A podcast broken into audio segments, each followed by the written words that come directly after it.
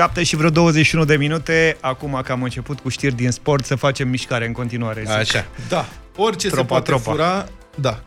Orice se poate fura în țara asta, dar nu orice se și lasă furat.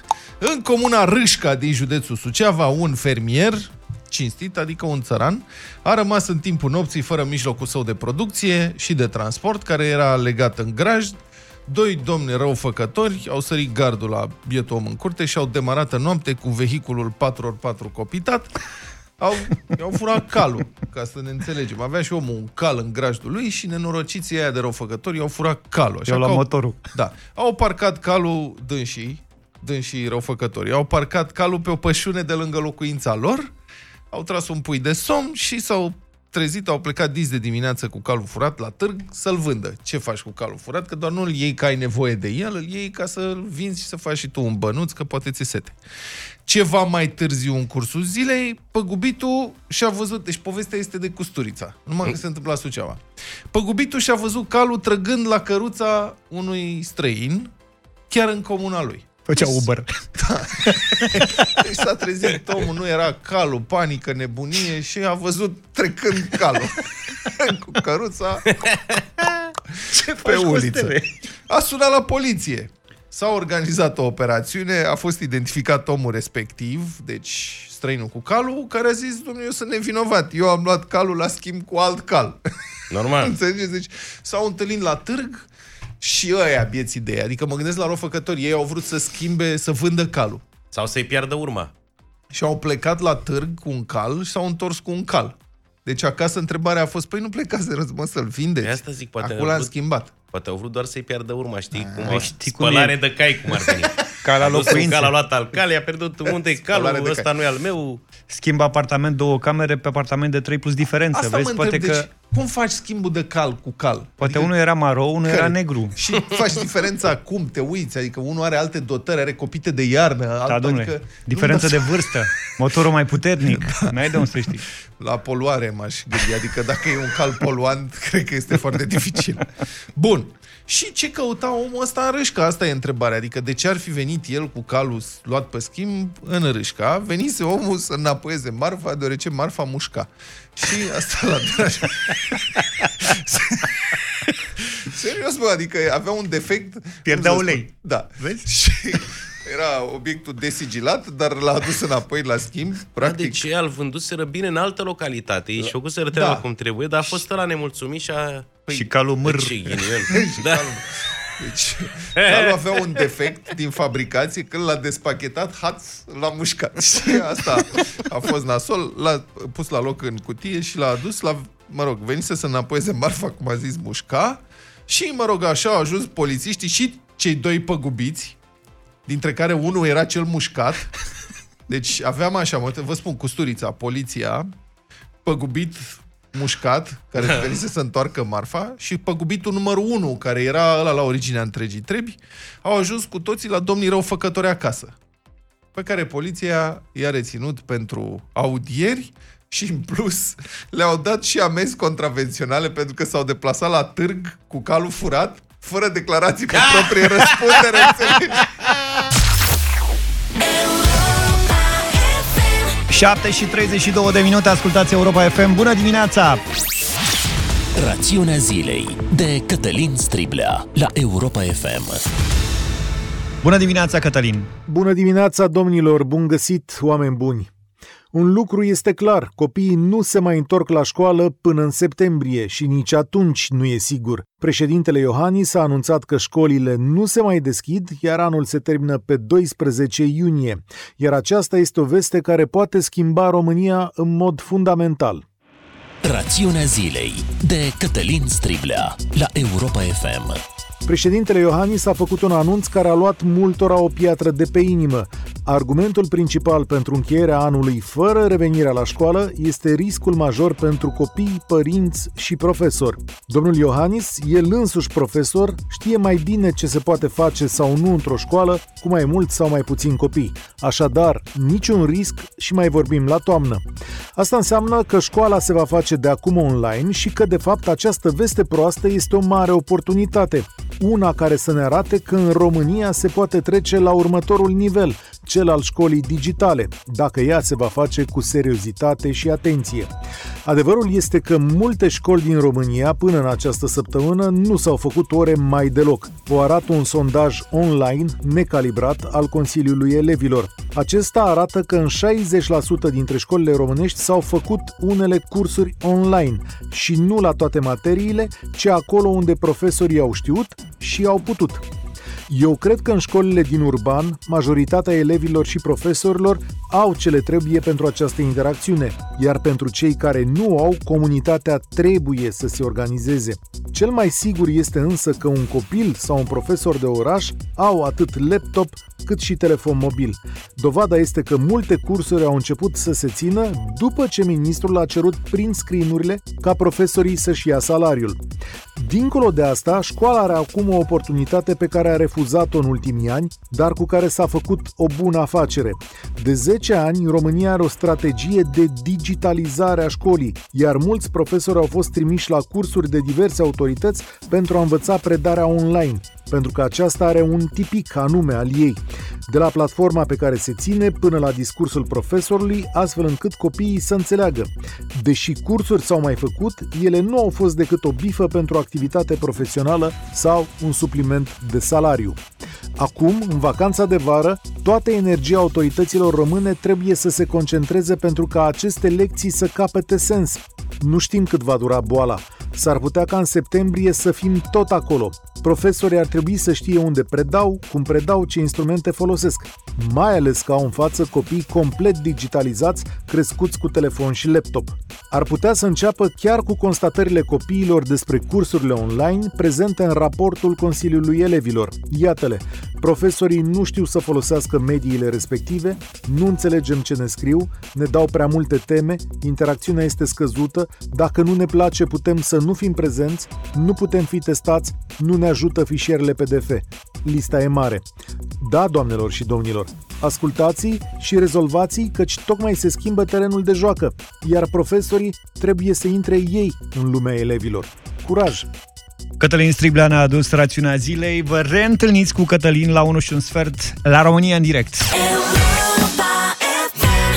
Foarte bună piesa asta nouă de la Voltage, se numește Om, căutați-o inclusiv pe internet, pe YouTube. șapte și treizeci și opt de minute, nu știu dacă v-am mai spus, când eram copil în vacanță de iarnă, pe care o petreceam la bunici la țară, nu așteptam decât vestea că o să ningă rău. Asta însemna măcar o săptămână, dacă da, nu chiar da, da. două, rar două, dar o săptămână în plus, seamăna de vacanță, seamăna școala, era tot ce doream. Așa că, dacă da. la vârsta aia l-aș auzi pe președintele Iohannis la televizor, la prânz, că îmi spune s-a terminat școala. Mamă, dai seama ce l-a înțepat în stânga bietul de el, adică domn profesor de fizică, da, da, exact. Inspector școlar, să spună gata, s-a terminat școala, nu se mai face, se încheie în anul, da, se încheie anul cu notele pe care le aveți până acum. Până în februarie. Mamă, deci practic deci școala mai, s-a terminat. Deci mai, iunie, iulie, august. Da. S-a terminat fără un trimestru. Mamă, reacții, mamă. O grămadă de reacții, controversă destul de mare. Am văzut pe cineva de la o, mă rog, o asociație, cred, a școlilor particulare, care spuneau, păi să ne dea bani în cazul ăsta statul, că o să murim de foame, nu ne omoară virusul, murim de foame, noi ce facem la noi, nu vă gândiți. Da, da, e o problemă, e un business privat care în momentul ăsta și-a terminat, nu mai are ce să încaseze. Oamenii, ca alte business-uri private, da, altfel. Au și ei, da, sigur, ca și alte business. Sunt câteva afectate foarte rău. Um, Dar nu înțeleg asta, de ce nu poți continui școlile private?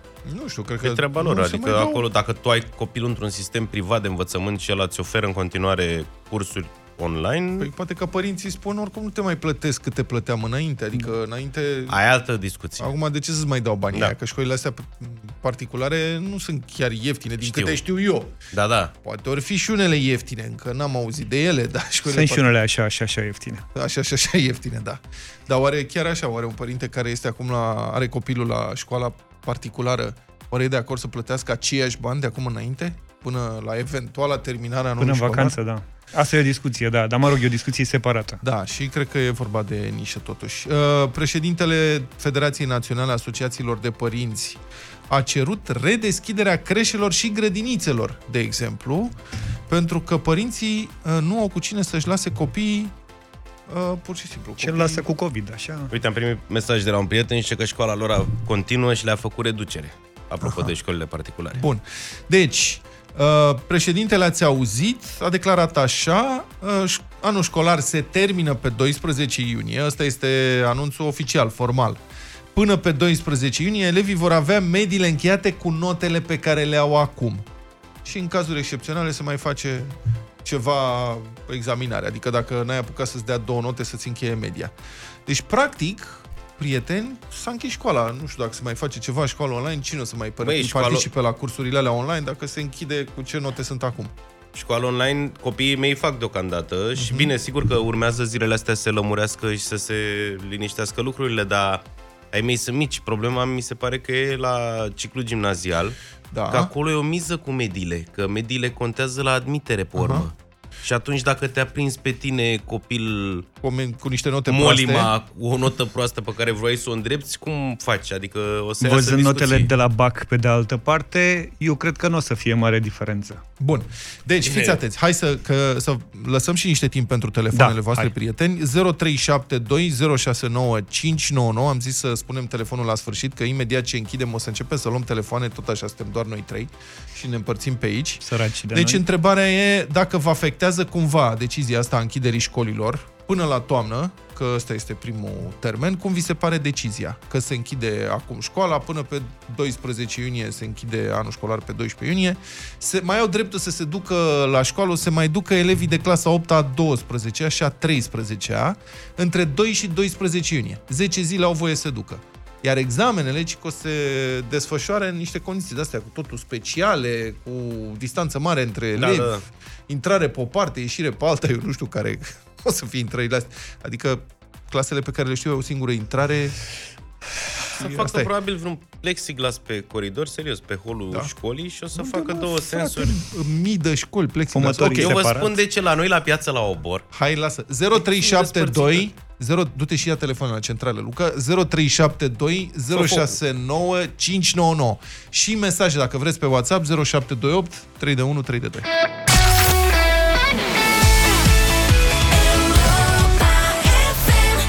Mike Perry și Shai Martin, The Ocean, șapte și patruzeci și opt de minute. Bun, președintele Klaus Johannis a anunțat, nu se mai redeschidă școlile, anul se închide pe doisprezece iunie, cu notele care există până acum, în cazul în care nu sunt toate notele, se mai fac ceva examinări, probabil online.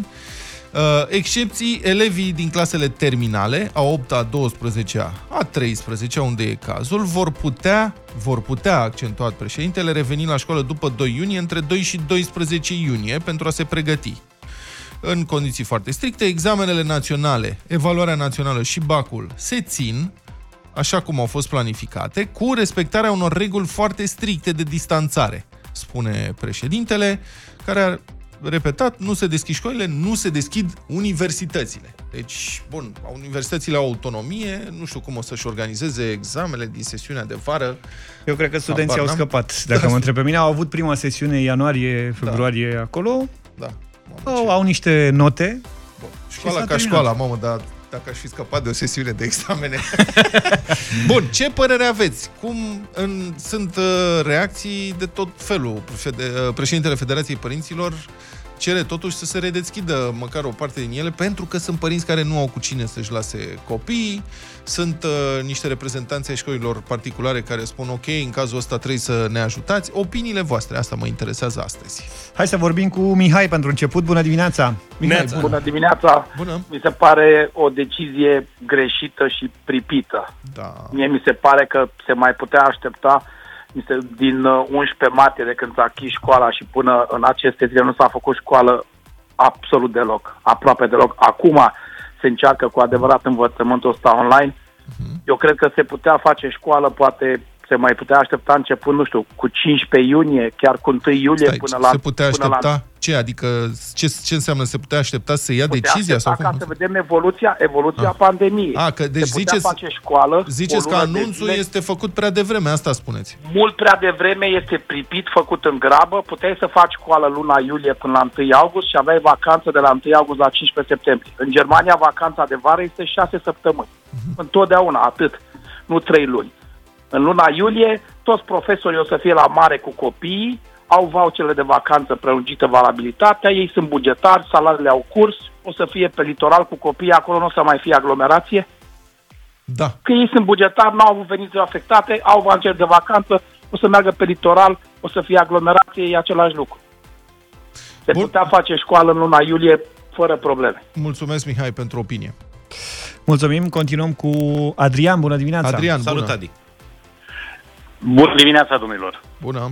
Uh, da. Referitor la întrebarea noastră uh, și să fiu în uh, opoziție cu Mihai, tocmai ce a terminat noastră, da. Eu cred că e o decizie foarte, foarte bună, da. Că uh, nu se continuă cursurile. Uh-huh. Uh, de ce spun asta? Pentru că sunt uh, atât de multe vulnerabilități. Vulnerabil, vulnerabilități, așa, se, așa facem noi. E prea de dimineață. Da, uh, nu ne spuneți. Ce vreau să vă spun, uh, uh, și continuarea școlii online. Da, uh, auziți? Știți cum e asta? Vă rog. Practic, școala s-a oprit uh, pe la începutul lui martie, și s-a, ter- s-a pierdut un trimestru cum era pe vremuri, jumătate de semestru. Hai să vă spun. Să... Am o fetiță de nouă Programa ani. E terminată. Ce o să facă? Orele da, alea programa trebuie... e terminată. Da. Mai au câteva pagini să termină materia și nu văd... La dumneavoastră.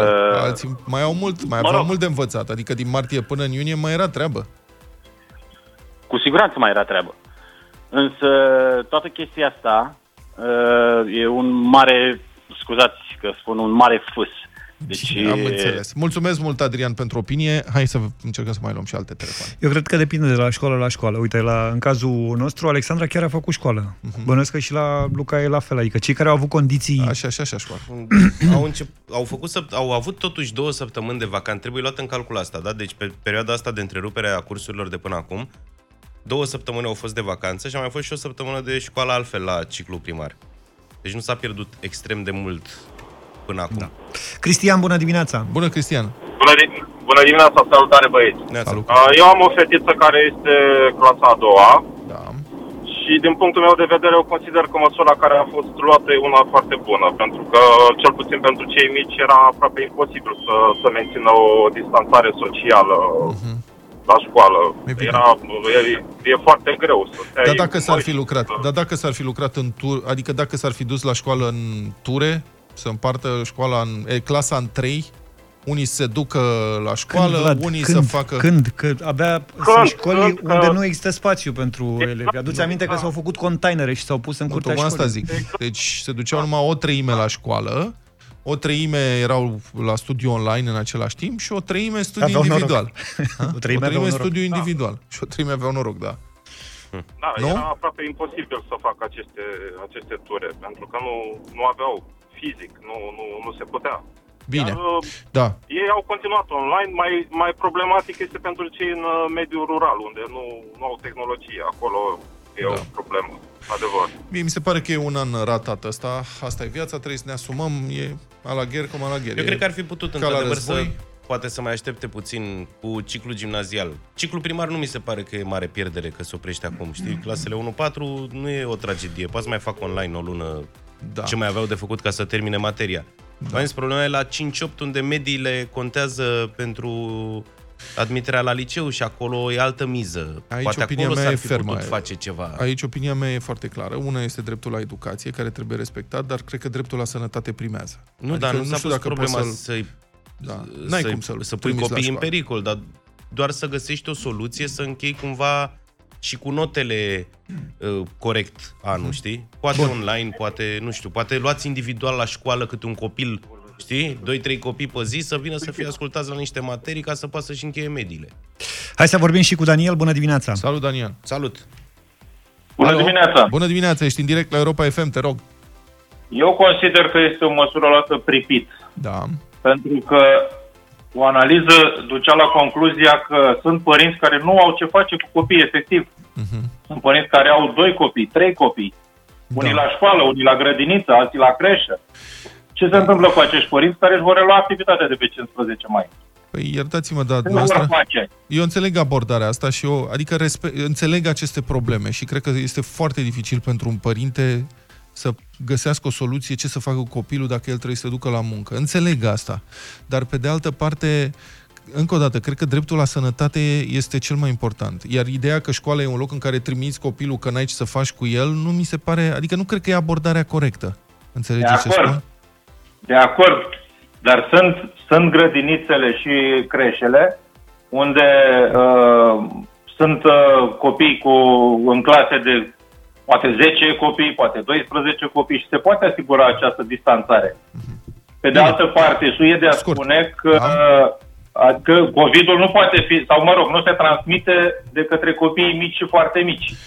Nu e încă. Astea sunt, să știți că virusul Potezi. este în continuare în sub cercetare, tot aflăm lucruri, nu aș da asta ca sigur. Adică sunt tot soiul de observații, rămâne să fie verificate științific. I like me better, love, la Europa F M. Opt și șapte minute, ne-am întors în deșteptarea. Trebuie să facem, prieteni, o revenire la o știre de ieri despre cheful monstru cu șefii poliției din Dej și interlopii din oraș. Presa locală a zis că sunt interlopi, după cum a precizat, am precizat și ieri. Ei bine, mai mulți dintre domnii participanți la petrecere au ținut să precizeze că ei nu sunt interlopi, chiar dacă așa apar și așa vorbește lumea, așa știe toată lumea acolo, e o mare confuzie. E, ci că e, nu, nu e decât de poză. Ei doar se prefac că ar fi, dar nu sunt. Adică, serios. Da. Sunt influenceri în zona influenceri, aia. Și, exact. Da.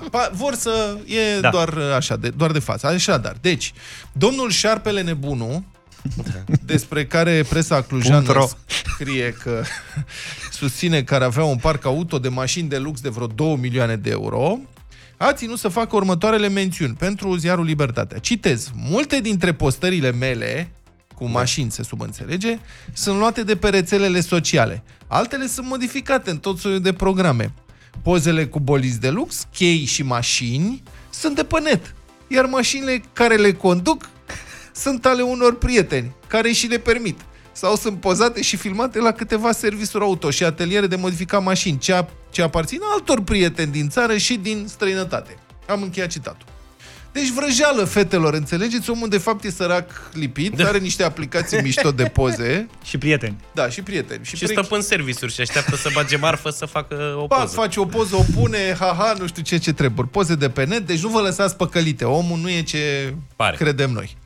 Un alt personaj cunoscut în zonă sub porecla de Alifie și care apare în pozele cu șeful poliției din Dej a declarat, a declarat următoarele. Citez. Sunt un tânăr care a muncit mult. Am ajutat multe persoane din toată țara. Nu am nicio infracțiune ca să fiu catalogat interlop. Am organizat multe evenimente caritabile în Dej, am adus și echipa națională de fotbal să ajunge la noi în municipiu. Să joace. Deci, da, să joace la noi în municipiu. Deci dacă nu știați cum a ajuns echipa națională la, la Dej, la, Clu, la, la Dej, să știți că a, e treaba lui Alifie. Deci, practic, Alifie au uns nu știu, ușa Calea... ca să... Da. da. Am fost și sunt implicat în comunitate. Zilele trecute am donat trei mii două sute de măști în valoare de o mie o sută zece lei, a declarat domnul Alifie. Bravo! Deci mă bucur foarte mult că putem să facem această precizare. Cum să... ai zis, mă? Domnul Alifie. Păi așa îi se spune. Bun. Ce a fost însă cu petrecerea? Că petrecerea a existat, adică... Practic rezultă din declarații că a fost un concurs de împrejurări nefericite. Au explicat domnii care spun că ei nu sunt interlop, că e caz de confuzie. Deci, domnul Șarpele Nebunu, că de la el a pornit, de la dânsul, a explicat că dânsul s-a dus la mama, la mămica dânsului, în vizită, care stă lângă oraș, într-o casă, vilă, nu știu, ceva acolo. Și dacă tot era acolo în vizită, a trecut și pe la un prieten să dea bună ziua. Și uite așa, totul a scăpat sub control. De asta, în România ați văzut că nu prea se zice bună ziua, că nu știi niciodată ce se poate întâmpla dacă zici bună ziua. Citez, am stat la o discuție la el. Eu eram cu un amic și au mai venit unul, doi, la fel ca mine, a spus dânsul. Între acești prieteni mai apare și un alt domn care nu e interlop, poreclit Piticu Porno. Domnul Piticu Porno. Domnul Piticu Porno. E acel Piticu... Da. A refuzat însă să comenteze tot. N-a dorit să facă niciun fel de precizare. Cred că nu poate da totuși nicio explicație. Bun. Și pentru că erau, cum ar veni, din ce în ce mai mulți prieteni care se întâlneau, întâmplător în casa acestui domn, deci oamenii s-au dus și băi... Veneau nu poți să-i dea afară. Unul peste altul, întâmplător, mai veneau să-și dea bună de ziua. Că la tine, dacă încep să vină oameni și îți intră pe poartă în curte, îi dai afară. Și a venit și șeful poliției de curiozitate. Că dacă toți se întâlneau atât de mulți oameni, a fost și șeful poliției curios. Dar oare de ce se întâlnesc cu oamenii ei? Și pac, a venit și dânsul. Și dacă tot venise, s-au pus cu toții pe băut și pe făcut poze, normal că doar nu era se poarte urât unii cu alții. Și uite așa, de aici toată dandanaua. Și care va să zică, eu am tras linie și am adunat. Șarpele nebunul, Alifie și piticul porno se întâlnesc la o petrecere. În încăpere intră șeful poliției. Băi, sună ca începutul unui bagno, adică da, da, pe da. Cuvântul meu, doamne. Nu poți să ai, asta este... Băi, nu poți să inventezi România pe cinstea mea. Este niște oameni onorabili din județul Cluj care au aplicații frumoase de poze sau sunt membri buni ai comunității și aduc echipa națională de fotbal, se întâlnesc toți Alifie, piticul porno și șarpele bunul și șeful poliției la o petrecere.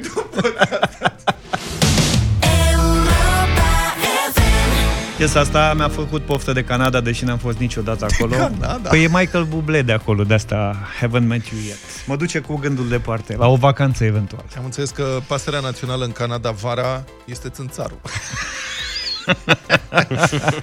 Iar iarna este Eu cred ca că iarna. Poți de deltaplan acolo. Iar iarna nu-i deloc ca vara în Canada. Iarna dă cu minus. Da, apropo de călătorii, cred că lumea a obosit cu totul de povestea asta cu pandemia. Se pregătesc oamenii să plece, să nu știu ce, mi-e cam, mi-e cam teamă de ce ar urma. Bă, știi că și urma. Pe mine mă bate un gând și știți că eu sunt cel mai prăpăstios de aici, da. Din studio. Adică eu v-am și zis ieri, n-am zis la radio, dar v-am zis vouă că după ce ieșim din casă în cincisprezece mai, până în cincisprezece iunie ne întoarcem. Da, da, cam așa.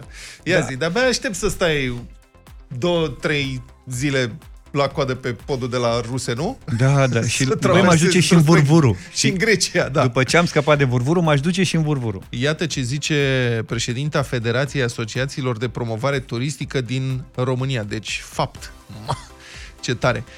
Doamna Corina Martin spune așa, că România a început să-și facă deja rezervări la hoteluri, chiar și pentru weekendul cincisprezece șaptesprezece mai, când în principiu ar trebui să nu mai fie prelungită starea de urgență în România.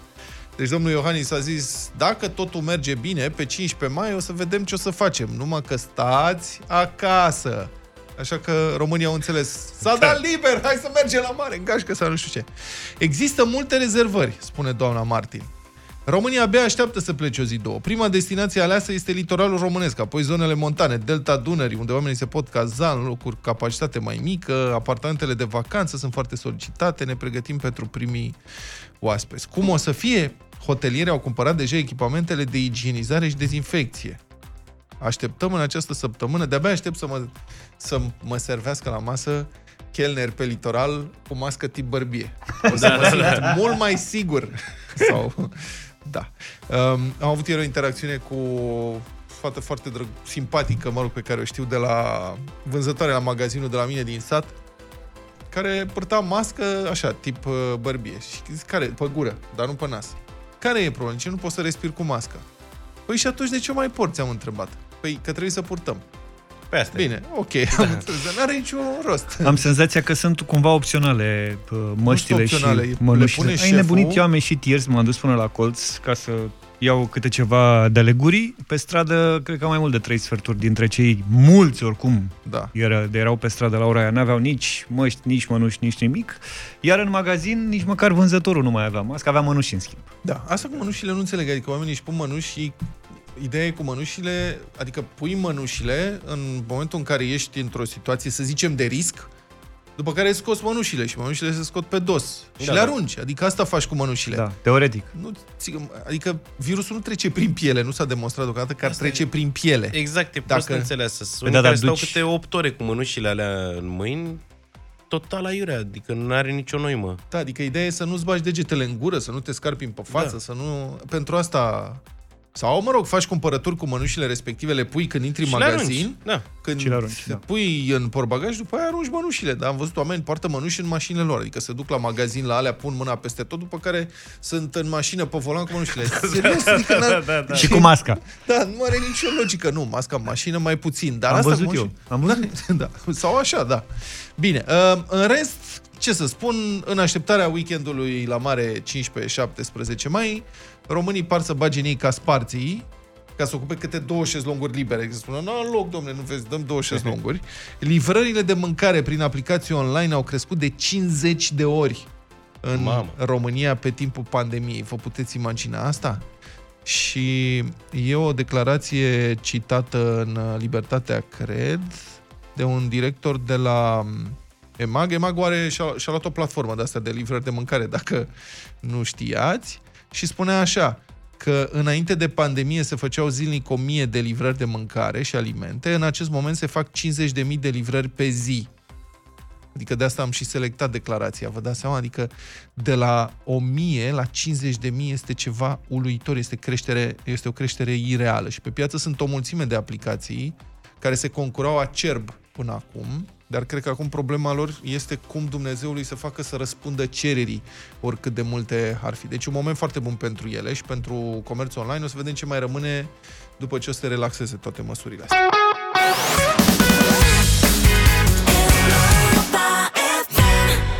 Breaking Me la Europa F M, trei minute și jumătate până la știrile de la opt și treizeci de minute. Am primit un mesaj pe care aș vrea să-l citesc. Bună dimineața, sunt cu trei colegi internați cu COVID la Spitalul de Boli Infecțioase Iași de douăsprezece zile și ne înseninați zilele. Sunteți fenomenali, vă dorim multă sănătate, ne salută Ionel, Marian și Cătălin. Ha, salut, să-i salutăm și noi. Vă salutăm. Vă dorim multă sănătate și curaj, o să scăpați de chestia asta și vă mulțumim că sunteți alături de noi. Să ne țineți la curent, oricum știți numărul nostru, puteți să ne trimiteți mesaje pe WhatsApp în permanență zero șapte doi opt trei unu trei doi. Unstoppable de la SIA, opt și treizeci și cinci de minute. Mai mult de o sută de muncitori români s-au revoltat la o fermă din Germania din cauza condițiilor de muncă pe care le consideră proaste, a salariilor care nu se potrivesc cu ce au negociat, cel puțin asta spun ei. Autoritățile germane au făcut un control, au găsit mai multe nereguli. Unii muncitori au acuzat acolo că le sunt reținute buletinele, alții că nu sunt respectate restricțiile împotriva pandemiei. La rândul unul dintre cele mai importante programe de investigații T V din Germania, Panorama de la A R D, a dedicat o emisiune muncitorilor români cu concluzii împărțite, pe principiul că omul, în acest caz fermierul german, sfințește locul. Adică, într-unele ferme, condițiile erau respectate, în altele, nu. Cătălin Striblea a stat de vorbă cu ambasadorul Germaniei la București, Cord Meyer-Klodt, care i-a îndemnat pe români să anunțe autoritățile dacă sunt tratați ilegal. România și Germania au un acord pentru ca mii de muncitori să ajungă la muncă în țara dumneavoastră. Acordul a fost criticat de o parte a societății românești și uh, au existat și nemulțumiri ale unor muncitori care sunt, uh, sunt în, acele, în acele zone. Ce garanții există că acești muncitori stau în condiții sanitare corecte? În primul rând, aș dori să vă spun că, desigur, că și eu aud acest, aceste critici prezentate de mass media din România și din Germania, de altfel, le iau în serios și înțeleg îngrijorarea oamenilor. Doresc să vă spun că guvernul federal a impus fermelor agricole criterii stricte privind activitatea lucră, lucrătorilor sezonieri. La sosirea în Germania, ei sunt supuși mai întâi unei examinări medicale, urmând să fie transportați ulterior la fermă de destinație. Și, ceea ce doresc să subliniez în mod deosebit, și în acest caz sunt uh, valabile toate reglementările din codul muncii german. Uh, aceasta înseamnă, printre altele, că lucrătorii sezonieri trebuie plătiți cu salariul minim legal actual și că timpul de lucru zilnic legal și pauzele și perioadele de odihnă vor fi respectate. Din păcate, vor mai exista și ferme care încalcă regulile.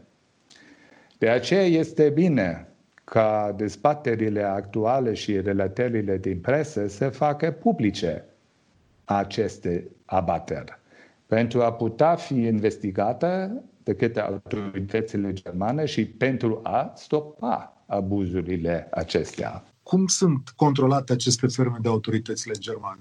Uh, repet și subliniez, și pentru lucrătorii sezonieri sunt valabile toate drepturile derivate din legislația muncii, la fel ca pentru lucrătorii germani. Punct. Este important ca lucrătorii români să știe acest lucru pentru a putea apela la autoritățile locale. În cazul în care ferma la care lucrează nu respectă aceste prevederi.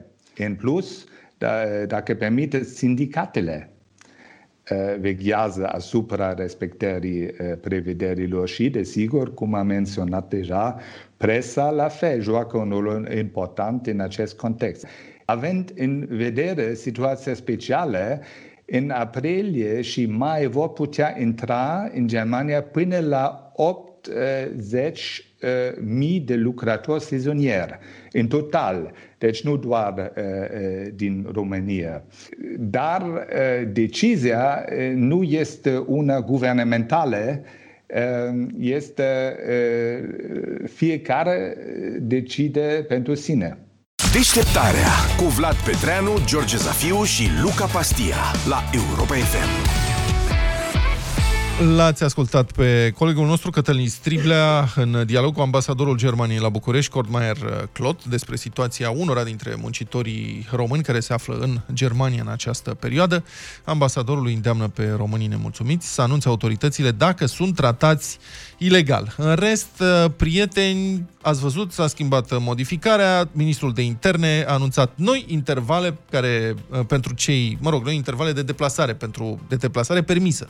O scuzați, pentru cei, pentru persoanele în vârstă, nu mai e acum intervalul unsprezece treisprezece, care a fost destul de criticat, că era prea scurt, că era nu știu cum, mă rog. Acum persoanele în vârstă beneficiază de mai multe ore pentru deplasare, pentru motive justificate, și în alte intervale. șapte unsprezece dimineața, deci aici patru ore, nouăsprezece douăzeci și doi seara. Deci mult mai mult timp. Se ferească de caniculă.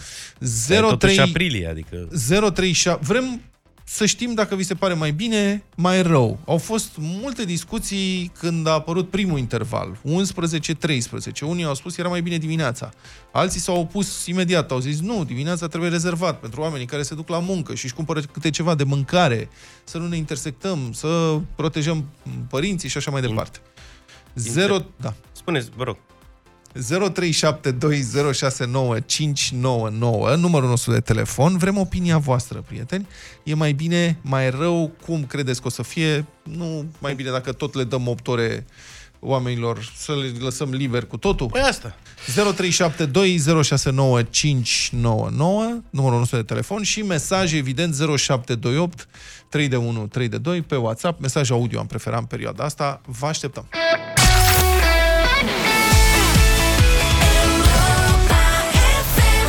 Ne-am întors, opt și patruzeci și opt de minute. Ministrul de interne a anunțat ieri că se modifică intervalele de deplasare pentru persoanele în vârstă de peste șaizeci și cinci de ani. Intervalul acesta era unsprezece treisprezece, acum se schimbă. Intervalele, intervalul va fi doi, șapte, unsprezece și nouăsprezece douăzeci și doi, cu motive întemeiate, asigurare de bunuri, motive justificate, precum îngrijire minoră, asistența altor persoane vârstnice, deplasări scurte în apropierea gospodăriei legate de activități fizice, adică bătrânii pot ieși totuși pe băncuță în fața blocului în aceste intervale, șapte unsprezece, nouăsprezece douăzeci și doi, sau nevoile animalelor de companie.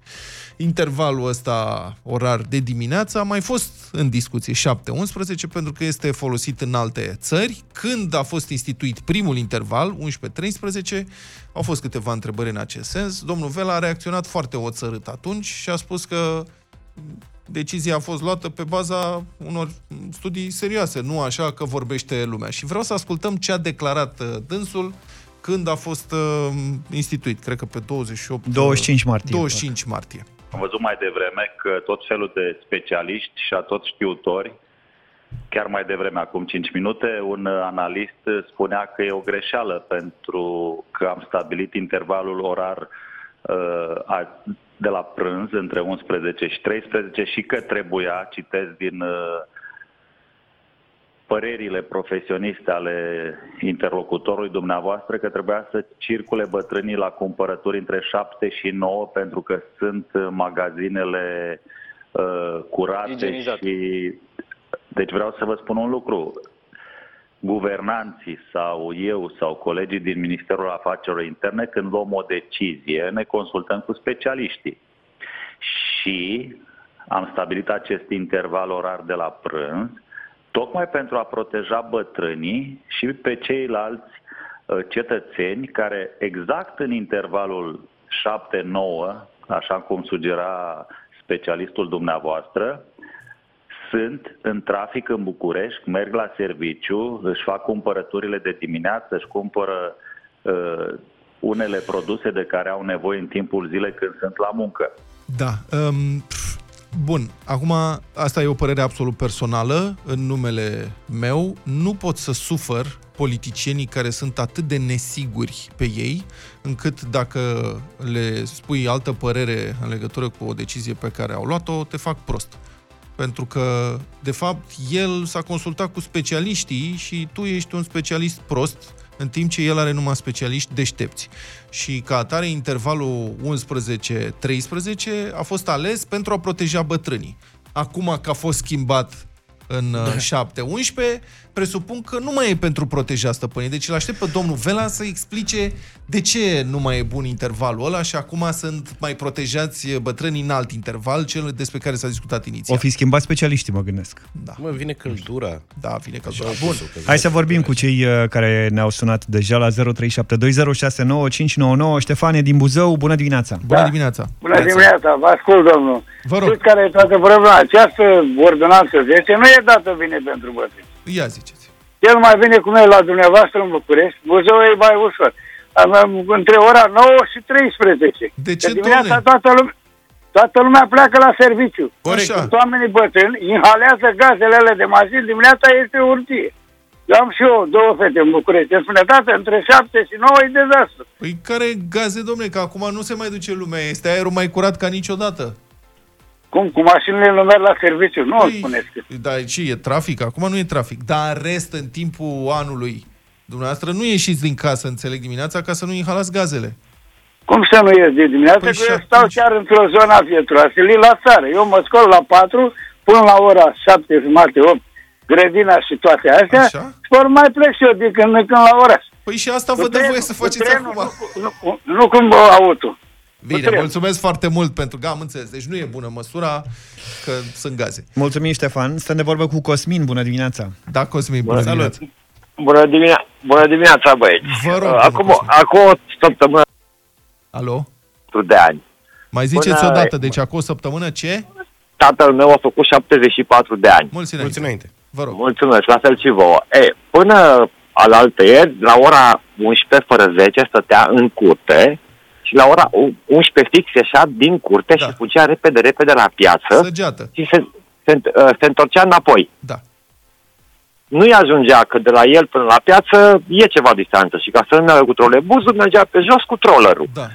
Este foarte bine că s-a modificat acest slogan. Că oricum cei mm-hmm. de vârsta lui, dacă vor să stea în casă, stau în casă, dacă vor să meargă la piață, se duc la piață. Sigur că, că nu da, și, un... și oricum se trezesc în general mai devreme. Mai departe. Uh, mai departe e Vasile. Bună dimineața. Bună dimineața, domnul Vasile, vă rog. Neața. Bună. Alo, bună dimineața, bună vă dimineața, salutare. Da.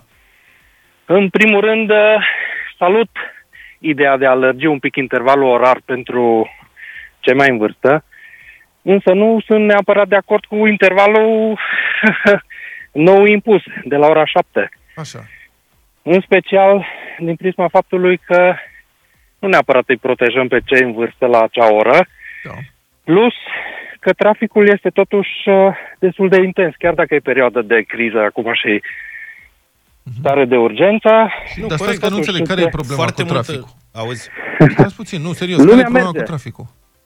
Lumea merge la serviciu, da, și, din păcate, chiar și în dimineața asta, deja am văzut cozi în magazine. Nu e vorba și, numai... în special, cei în vârstă. Mă iertați că intervin. Nu e vorba numai de magazine, e vorba că multă lume are luat serviciu după Paște. Așa. Eu am văzut în fiecare dimineață când plec, văd deja e multă lume care coboară la metrou și care în stațiile de da. S T B. Persoanele în vârstă nu se rezumă la a se duce la magazinul de la colțul blocului. Mulți iau transportul în comun să se ducă la piață la Obor, bună oară. Da? De acord. În de mijloacele acord, de transport în comun între orele șapte și nouă, deci lăsăm la o parte magazinele, sunt și oamenii care se duc la serviciu și automat se aglomerează. De asta mi s-ar da. fi părut mai just să fie intervalul pornit de la ora nouă, când deja se presupune că majoritatea oamenilor sunt la serviciu. Ok. Asta e. Bun. Da. Mulțumim pentru intervenție, domnul Vasile. Um... Adică știi că eu am susținut mereu că e o prostie asta că e îngrămădit în intervalul ăla unsprezece treisprezece. Bine, bănuiesc că de la mine s-au și luat deciziile astea. Eu am susținut mereu aici. Că e aglomera acum, adică n-are nicio noimă. șapte, unsprezece, nouăsprezece, douăzeci și doi. Dă liber toată ziua. Azi și între unsprezece și nouăsprezece ce se întâmplă? E pustiu că lumea Stau e la acasă. Serviciu și pensionarii acasă și e pustiu pe stradă, dezinfectăm. Da, distanțare socială. Luca simte interes. Că se apropie de el intervalul ăla de vârstă și de asta vrea să-și ia liber, să aibă cât mai mult spațiu. Ionela, bună dimineața! Bună dimineața! Bună, bună dimineața! Eu vă sunt din Constanța și aș vrut să vă zic... Uh, următoarele. Da. Uh, eu în tot acest timp am încercat să-mi protejez familia și chiar am reușit. Nu am ieșit din casă, lucrez de acasă și um, am ieșit așa pe, pe, la supermarket când am putut, uh-huh. între, între timp. Vreau să vă zic că, indiferent de oră, eu am găsit bătrâni pe stradă, cupluri de bătrâni. La ora nouă, jumătate, la zece, la supermarket, vânzătoarele mi-au spus același lucru. Uh, vârsta aceasta vulnerabilă de care se vorbește nu a stat în casă, oamenii nu s-au protejat, oamenii nu au înțeles. Degeaba copiem aceste intervale de peste graniță, că oamenii nu gândesc la fel ca nemții sau ca alte, alte, cuvinte, alte nații mai educate. Cu alte cuvinte, avem forma, nu avem fondul. Nu, nu e cum e și cu masca. Știi? Dar am mai auzit că la Constanța am mai primit mesaje, acolo este un centru de rebeliune față de aceste da, da, măsuri, da. Nu prea se respectă, oricum nu se crede în coronavirus. Da, bine, mulțumim foarte mult. Cred că oricum ar fi, nu o să poate fi mulțumit, mulțumită toată lumea niciodată. Categoric. Pe marți ne întâlnim cu Cătălin Tolontan. Bună dimineața, Cătălin, ești în direct. Bună dimineața. Bună dimineața. Bună dimineața. Te ascult. Există multe mituri false care circulă în societatea românească legate de COVID. Um, unul dintre ele susține fie că autoritățile uh, umflă numărul de morți COVID ca să țină pandemia în atenția publică și să justifice uh, cheltuielile și restricțiile. Celălalt opus... Exact. Celelalte care este opus spun că nu e adevărat, dimpotrivă, autoritățile, ca să raporteze mai puțin decedați COVID, ascund aceste decese. Ambele suspiciuni sunt însă, eu nu le-aș lua, adică n-aș spune că e, e normal ca oamenii să aibă uh, curiozități, temeri și e normal să ne raportăm critic la guvern. Mai ales că sunt situații, cum este, cel pe care, uh, cum este cea pe care Libertatea a descoperit-o astăzi și a publicat-o chiar acum, care este extrem de ciudată, și anume, la unul dintre marile spitale timișorene, vorba de Spitalul Clinic Municipal de Urgență Timișoara, cunoscut și sub numele de Clinicile Noi din Timișoara, treisprezece decedați au ajuns în containerul covid nouăsprezece fără să existe un test pozitiv. Cu alte cuvinte, treisprezece oameni au ieșit pe poarta spitalului în sicrie sigilate, respectând procedura de mormântare COVID, dar spitalul din Timișoara nu a raportat niciun mort COVID. Statistica nu este în acest caz umflată, adică nu suntem în situația în care cineva ar fi vrut să declare mai mulți morți COVID, pentru că acești oameni nu sunt declarați în, în statistica venită în fiecare zi de la Ministerul Sănătății. Da? Uh, dar familiile au sezizat faptul că, deși nu, ei nu sunt raportați drept morți COVID și testele sunt negative, totuși lor li se impune o procedură de mormântare COVID, care printre altele e și mai scumpă. Costă undeva la cu totul cinci mii, șase mii, șapte mii de lei. Noi prezentăm niște facturi astăzi și nu numai niște uh, documente medicale. în care un caz este disecat practic de la un capăt la altul, lămuritor, în sensul în care familia, ca să se vadă de ce s-a ajuns la situația asta, a pus la dispoziția Libertății documentele, bineînțeles că le-am anonimizat, am dat doar prenumele omului și analizele medicale și am întrebat la spital ce se întâmplă, de ce, deși testul acestui om, că am luat un caz din cele treisprezece, este negativ, totuși l-ați considerat în continuare ca un deces COVID, dar nu l-ați raportat ca un deces COVID. Da. Și explicația șefei serviciului de, la, de anatomopatologie, conferențiar doctor Flavia Baderca, sună în felul următor și citez: chiar dacă testele, testul în cazul ăsta a fost negativ, testele pot greși. Eu am încredere în colegii mei și în C T-ul pulmonar. Deci au făcut, practic, diagnosticare clinică, nu? Și, da, au da, test, dar da. nu înțeleg, stai puțin, au test, test de la P C R? Adică... Da, negativ, exact. Dar ei spun așa, testele, testul P C R poate fi negativ în prima perioadă a infectării, da. sau poate fi greșit pur și simplu că s-a mai întâmplat, și de aceea, dacă nu le-am făcut un număr suficient de teste, trei teste, pe o perioadă mai lungă de timp și omul a murit între timp, da? Noi nu putem determina și noi îl considerăm în continuare mor de COVID, dar nu-l raportăm ca mor de COVID, dar familia este pusă la cheltuieli de COVID, da. respectiv... Aici uh, e problema, este... Petru, pentru că, bun, adică poți înțelege până la un punct rațiunea uh, medicilor anatomopatologi care spun, dom'le, noi suntem clinic, avea COVID... N-am apucat să facem trei teste cât era în viață, dar ca să reducem riscul de, mă rog, de contagiune, aplicăm această procedură de mormântare, dar nu ne permitem să riscăm să trimitem virusul în comunitate prin intermediul unei persoane decedate, da? Că de asta este, de asta se fac mormântările astea speciale, cu sicrie sigilate și așa mai departe. Dar atunci exact. de ce nu raportează? Și costă mai mult. Da, da, atunci de ce nu raportează? Adică e, asta e problema, pentru că nu e vorba doar de este uh, ai rezumat foarte bine, Vlad, dar nu e vorba doar de constatările uh, uh, șefei sau colegilor stă, uh, săi de la serviciul anatom, anat, anatomopatologie, scuze. Da. E vorba de faptul că ea invocă ceea ce au sezizat medicii, respectiv computer tomograful pe secție, acolo unde au internat cu, uh, respectivul bolnav sau respectivii bolnavi, că vorbim despre treisprezece cazuri, adică aici nu e o întâmplare, un singur caz, da? da? Ne-am gândit că familiile inițial spuneau că pur și simplu le-a fost băgat acest diagnostic pe gât ca să plătească bani mai mulți. Numai că nu e vorba de o singură, nu există o singură firmă funerară care are monopol pe spitalul respectiv, să zici că ar fi fost orientate cazurile în direcția asta, să fie o afacere COVID da. făcută peste capul rudelor. Pe de altă parte și rudele au dreptate și spun uh, noi nu ne-am putut lua la revedere de la acești oameni, ei au fost puși sigilați în niște sicrie pentru că ni s-a spus că da. uh, au murit de COVID. Când da. am văzut documentele, am văzut că testul este negativ, dar totuși în continuare ei figurează în uh, procedurile spitalului drept suspecți de COVID, dar nu apar ca morți de COVID. Asta este o altă chestiune. Cu... Eu, bun, nu știam, acum am aflat că procedura asta, care în mod evident e mai scumpă, de mormântare în condiții de siguranță, că procedura asta trebuie plătită de familii. Ori, sincer... Acum, cum să spun, eu nu-mi dau seama cam ce economie face statul aici, riscând uh, foarte mult. Adică sunt familii uh, fără venituri, care, cărora probabil că este foarte greu să acopere acești bani. Oare da, să ce... vedem exact ce se întâmplă, că vom merge exact, întrebarea e foarte bună, vom merge pe în amontele acestor povești, pentru că, de pildă, în cazul concret, oamenii au, pentru un kilometru și ceva de transport, au plătit două mii și ceva de lei. Pentru că, într-adevăr, sunt uh, îmbrăcați în costume, oamenii probabil că sunt plătiți și mai mult. Uh, da, dar costume de protecție, dar nu refer la cei care transportă... Exact, cadavru. exact, exact. Asta este motivația firmei. Noi, pe libertatea punct ro, oamenii pot vedea toate documentele, da, inclusiv eu... documentele medicale, testele care, testul care este negativ în cazul acestui caz. Da. Uh, de ce a murit omul? Că el avea o boală gravă, într-adevăr. Uh, dar, încă o dată, nu e în regulă ca statul, pe de-o parte...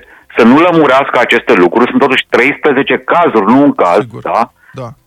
De mormântări COVID, dar nu există niciun caz raportat COVID. Și doi, exact ceea ce spuneai tu, Vlad, trebuie să ne lămurim pe cine pică această povară financiară. Da, că nu e ușor să impui, dai șase șapte mii de lei. Dacă îi impui, e un caz de forță majoră, ok, dar dacă îi impui o procedură cu totul specială și mult mai scumpă, uh, pentru o situație care presupune că nu o să dureze atât de mult, sau, mă rog, nu privește sute de mii de uh, morți, Doamne ferește, este vorba de un număr de cazuri. Zău, adică aici facem economia, mie mi se pare un pic cam... deplasată. Da, asta acum de văzut câte cazuri sunt de mormântări COVID, pentru că noi suntem în situația certificată păi, azi, în goață, pe Libertatea, cu totul, oamenii pot vedea, în care e clar că avem da. mai multe mormântări COVID decât oameni care au murit oficial de COVID, conform raportărilor statului român. Da. Asta, mă rog, presupun că se centralizează undeva datele astea, nu? Adică câți... În mormântările da, COVID? Da. Nu cred. Păi în din moment ce e procedură specială, din moment ce e procedură specială, ea trebuie urmată, e o procedură. Procedura presupune că trebuie înregistrată undeva, trebuie cineva să verifice că s-a făcut așa cum cere legea în cazul ăsta. șase sute patruzeci și șase de decedați azi. Da, dar da. între acești decedați nu intră și cei treisprezece pe care da. am descoperit noi la Spitalul da. Clinic Municipal de Urgență Timișoara, care au fost înmormântați. Da. Bună observație, Cătălin. Îți mulțumim foarte mult pentru intervenția din Deșteptarea în această dimineață. Mă strigă mama, zice Feli, la Radio Voting în Deșteptarea. Zero trei șapte doi zero șase nouă cinci nouă nouă. Sunați-ne, haideți în direct și spuneți-ne dacă vă place sau nu piesa asta. Vă reamintesc și înțelegerea noastră din fiecare marți. Dacă piesa ia numai voturi de da, zece intră în playlist. zece bucăți, da. intră deci în playlist. zece voturi da, unul după celălalt, pac, intră în playlist. Eu sunt subiectiv, mie îmi place foarte mult piesa, îmi place foarte mult Feli și uh, nouă ne e foarte dragă Feli de când am gătit ciorbița aici, de fasolică cu ea, oleo, niom, niom. Cu tarcăn. Da, hai să vedem, tarcăn. Feli a fost. Bună dimineața, sunteți în direct. Neața, neața, Cornelia din Hunedoara sunt. De, da, da, da, de trei ori, da, muzică românească, da. Foarte da, da, da, da, Didu, da, da, aia sau cum era, aia e de la Polis. Dar acceptăm daul pentru Feli și astăzi, cum spunea Vlad mai devreme, suntem singuri la telefon, așa că dacă intrați în direct, spuneți-ne cum vă numiți și ce votați. Bună dimineața! Bună! Uh, vai, nu se poate, nimeresc odată! Ia. Feli, un mare F! Feli, bravo Europa F M, bravo! Da, da, am înțeles, mulțumim foarte frumos, două voturi, da. Ia avem două voturi. Vedem. Hai să mai încercăm. Bună dimineața! Na. Ops, nu e așa. Mai apasă butoane. Alo? Alo? Da, bună dimineața! Bună! bună. Da, perfect. Mare da, trei voturi. Super. Hai să vedem, numărăm și al patrulea. Bună dimineața! Bună dimineața! Bună dimineața! Neața! Da, ia zi! Alo? Da, da, da, te ascultăm! Bună dimineața! Bună dimineața, Europa F M! Sunt Florin și vreau să vă spun că foarte frumoasă melodie, o melodie care chiar te unge pe suflet și merită zece cu felicitări. Este foarte frumoasă melodie. Mulțumim, patru voturi. zero trei șapte doi zero șase nouă cinci nouă nouă. Bine, am zis degeaba, oricum sună centrala. Da, e toată. Plină centrala. Bună, bună dimineața. dimineața! Bună! Mihaela din Deva sunt. De trei ori da pentru Felix. Perfect, de trei ori da. Oh, oh, fii atent. Bună dimineața, sunteți în direct la Europa F M. Bună! Bună dimineața! Salut! Vă rog! Zi. George, George, sunt din Plești. Salut, George. Uh, nu, nu-mi place piesa. Eram precis. Eram precis, George. Tu ai sunat numai ca să strici jocul ăsta. Nu, nu, nu, nu. Uh, Feli a avut uh, cumva o linie melancolică foarte ok. Uh, uite la melodie da. cu, cu Smiley. Dar melodia asta chiar nu-mi place, sincer. Acum dacă e veselă, nu-i stă bine. Mai trist așa. Da. Deci avem cât... dat o explicăm, așteptam să zic că, doamne, pleacă fals dintr-un do da, major, bemol. Da, mi bemol, care nu e la locul lui acolo. Bine, e cinci la unu? Da. Bună dimineața! Alo? Bună! Vă ascultăm! Alo? Bună dimineața! Uh, Cristi, sunt uh, nu. Nu! De ce? Te confirmă, mi bemolul. Mi bemol. Uh. E, nu, pentru că mi se pare inflexiunile destul de ciudate, așa nu pot să fac. Bine, gata, da, am mână. Înțeles. cinci doi. Băi, din inflexiuni și am zis. Țineți minte că ne-am zis, atenție la inflexiuni? Da. Și n-a ținut cont de asta. Uh-huh. cinci la doi. Bună dimineața. Bună. Neața. Neața. Salut. Salut. Lucian din Călăraș. Bună, o mare nu. Un mare deci, nu. Nu-mi place domnic. Feli și nu-mi place nici linia melodică, nici versurile. Mamă, și cum o prinde pe Feli undeva, strang, sună. Băi, nu-mi place, gata, pa. Deci e cinci la trei, a fost cinci la zero și acum se întoarce scorul, adică nu mai înțeleg mamă, absolut nimic. Mamă, zici că e cu middle scorul. Da, da. Da, o bere. Aoleu, ce urât. Bună dimineața. Salut. Bună dimineața. Bună. Vă ascultăm. Uh, Vă ascultați, vai de mine. Ce mă bucur, n-am reușit de nu știu câte luni de zile să vă prind. Doamne, uite, dacă ne-ați prins acum, spuneți secret. Tot ce aveți pe suflet. Serios? Pentru, pentru fele vreau. Vă rog, da, gata, spun. Un da. Am așa, un mare, foarte mare da și vă mulțumesc că ați existat. Sunt Brândușa din Rădăuți. Din Rădăuți. Rădăuți, Bucovina. Mai, vai, ce ne dor mie de Bucovina. Ce mai e prin Bucovina, doamnă? Mai este, mai este. Încă mai, mai este. este. Bine, suntem mai... foarte liniștiți, suntem foarte cuminți. De-abia aștept să ajung din nou pe opcinele Bucovinei. Mulțumim foarte frumos de telefon. Hai să mai luăm un telefon. Bună dimineața. Salut. Să dați radioul mai încet. Vă ascultăm. Mario, sunt cu Feli. Da, te rog. Cu Feli, am zis, Mario sunt. Gata, da, am înțeles, deci te ascultăm. Deci ești, e un vot pro. Da, pro, da, ho. Da, am înțeles. șapte trei. șapte trei. Hai, domnule, să ne oprim, gata. Eu zic că e rezolvat. Suficient. Feli a stâns șapte voturi cât să-i fie bine, dar nu atât de bine, uh-huh. încât să ajungă și cu piesa asta direct, direct în playlist. În playlist. Kings of Leon, Sex on Fire, nouă și treizeci și cinci de minute. Europa F M îți aduce... știri bune în vremuri rele. Și astăzi avem mici bilanțuri de etapă ale O N G-urilor. Avem mici. Mici, da. Mici bilanțuri ale unor fapte mari. Deci, bilanțurile de etapă ale O N G-urilor care s-au implicat de la bun început în lupta împotriva pandemiei de coronavirus. Organizația umanitară Concordia, de exemplu, a cheltuit doar în luna martie două sute cincizeci și opt de mii de euro pentru a ajuta sute de oameni din comunități foarte sărace. Cu banii respectivi au fost cumpărate alimente, produse de curățenie și igienă și au fost acoperite unele cheltuieli cu întreținerea locuințelor. Din banii respectivi, patruzeci de mii de euro au fost cheltuiți pentru echipamente de protecție. nouăzeci de oameni au făcut donații individuale, dar efortul organizației umanitare Concordia a mai fost susținut și de firmele și organizațiile partenere, precum United Way Romania, Crucea Roșie Română, Rompetrol, Zahăr Mărgăritar, Ikea România, Banca pentru Alimente, B C R sau K F C. Și platforma donează pentru linia întâi și a făcut un mic bilanț, astfel peste zece mii de medici și asistente au beneficiat până acum de echipamente de protecție cumpărate cu banii donați de persoanele fizice și juridice prin platforma de care vă spuneam. De asemenea, tot cu ajutorul donațiilor respective, au mai fost cumpărate două ventilatoare pentru Spitalul Județean Suceava și pentru Spitalul Clinic Victor Babeș din București. Aceste aparate sunt vitale pentru pacienții infectați cu coronavirus care ajung în imposibilitatea de a respira singuri. Donează pentru linia întâi este o inițiativă ce aparține băncii Transilvania, MobExpert, Bitdefender și EMAG. Platforma a fost dezvoltată cu scopul de a sprijini eforturile medicilor și ale personalului sanitar, precum și ale polițiștilor, armatei și jandarmilor în lupta cu pandemia de coronavirus. Campania este susținută și de Metropolitan Life, care a donat un milion de lei pentru cei din linia întâi.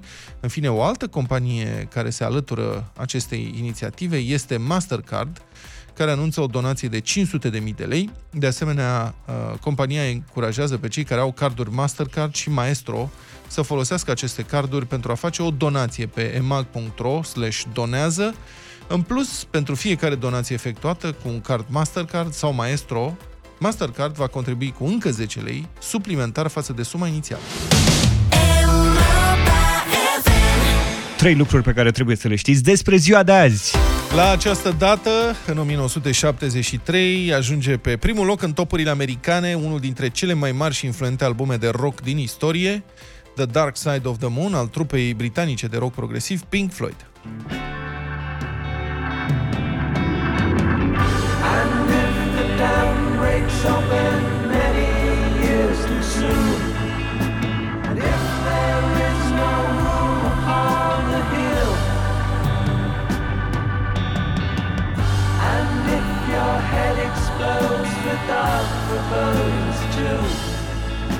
I'll see you on the dark side of the moon.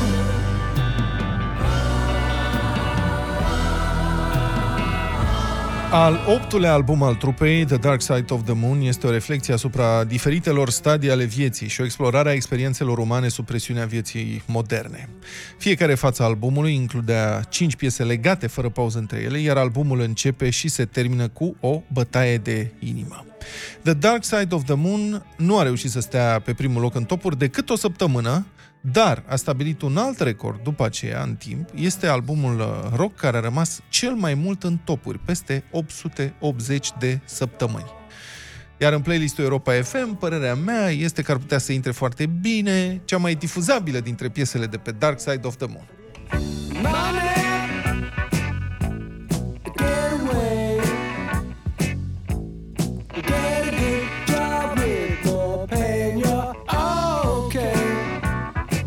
Măcar un pic. Păi uite, e în difuzare. Din când în când, așa. Facem o rubrică financiară special să dăm piesa asta. Auzi, da, tu ascultai discul ăsta pe C D sau pe casetă? Nu l-am ascultat. Bună întrebare. Pe casetă, n-am avut discul niciodată. Deci nu știai unde începe să termină o piesă. Nu. Pentru că piesele erau legate, era da, o întreagă poveste, e, știi? Și pe e, C D da. Poți să vezi că sare de la un track la altul, da, fără nu. să simți. Nu, am avut casetă și cred că am și un C D pe acasă. Da. Că, păi, am luat, deci am tu la început ai crezut că e o piesă. Nu, nu, am crezut că e o piesă, că știam să citesc. Am atât. Aoleu.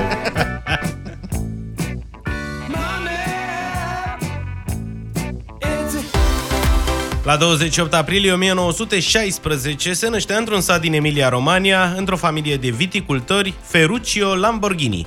A fost pasionat din adolescență de mecanică și a, studi- a studiat ingineria.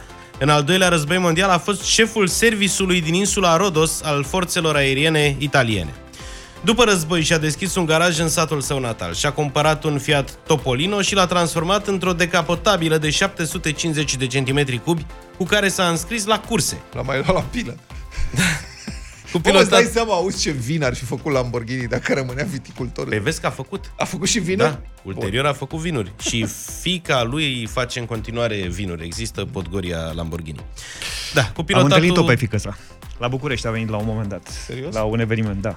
O doamnă ce? foarte da, modestă. Ea nu, ea nu știe că s-a întâlnit cu tine. Nu știe, nu știe, n-a aflat. Dar dacă ascultă radio, îmi transmit prietenii. Ai văzut-o prin hol. Nu, ne-am salutat, am și o poză, dacă o caut eu undeva prin telefon. Ia să cauți poza, să o punem că e ziua lui taică-su. Da. Dumnezeu să le ierte. Da, i-a trecut repede de pilotat lui Ferruccio după ce a suferit un accident. La treizeci și unu de ani, în o mie nouă sute patruzeci și șapte, a construit un tractor care funcționa cu motorină și a dat lovitura pentru că era o mare criză financiară în perioada aia. A fondat Lamborghini, Trattori și s-a îmbogățit foarte repede și a păstrat pasiunea pentru mașini puternice și a devenit colecționar. A început cu Alfa Romeo, Lancia, Mercedes, Jaguar sau Maserati, iar în o mie nouă sute cincizeci și opt și-a luat primul Ferrari.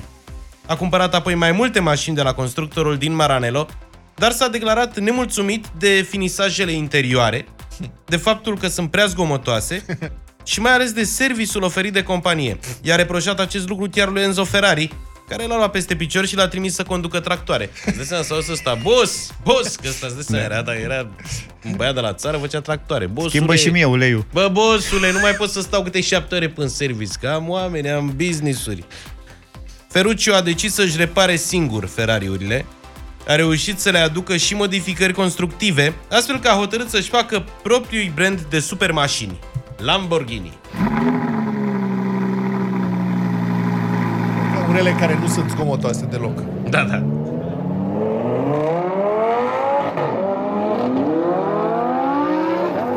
Așa, tata.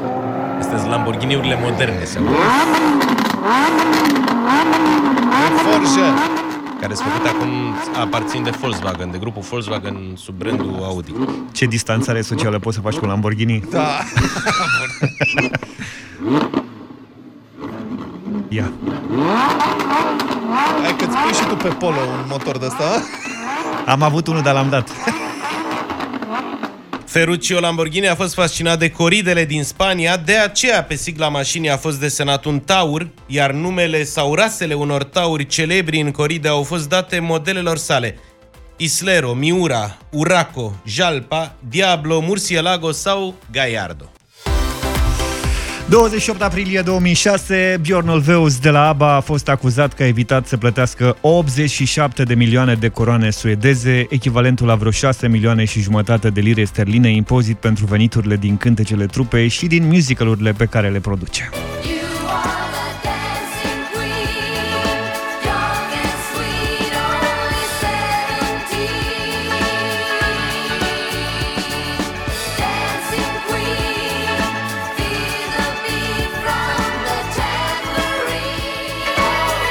Guvernul suedez cerea rambursarea banilor pentru perioada nouăsprezece nouăzeci și nouă - două mii trei, deși avocatul cântărețului a spus că oficialii n-au înțeles aranjamentele acestuia. Ulveus a cedat drepturile pentru o parte din repertoriul său către niște companii din străinătate pentru a evita, evident, plata unor bani. Suedezii au spus însă că drepturile de autor sunt un drept personal și nu pot fi cedate unei firme. Din cercetări a reieșit și că banii ajungeau tot la Ulveus, dar pe un alt traseu, tocmai pentru a ocoli plata impozitelor. Un băiat deștept, dar din Suedia de data asta. Avea multe impozite de plătit, așa că o să mai difuzăm și noi o piesă, drepturile de autor, mergând direct către el. Ăștia păceau mai mulți bani, pe aia sunt mai evazioniști. Auzi, mă, asta cu Lamb... Da, corect. Știi? Asta cu Lamborghini, mă, cu rasele de taur, mă gândeam, mă, dar de ce n-ar face și Dacia de la noi să înceapă cu bălțata românească? Și poate duci în Charolais, Angus, ai treabă, da? Terminăm cu ABBA. Cam atât pentru azi. Ne auzim mâine dimineață. Numai bine! Toate bune! Pa, pa!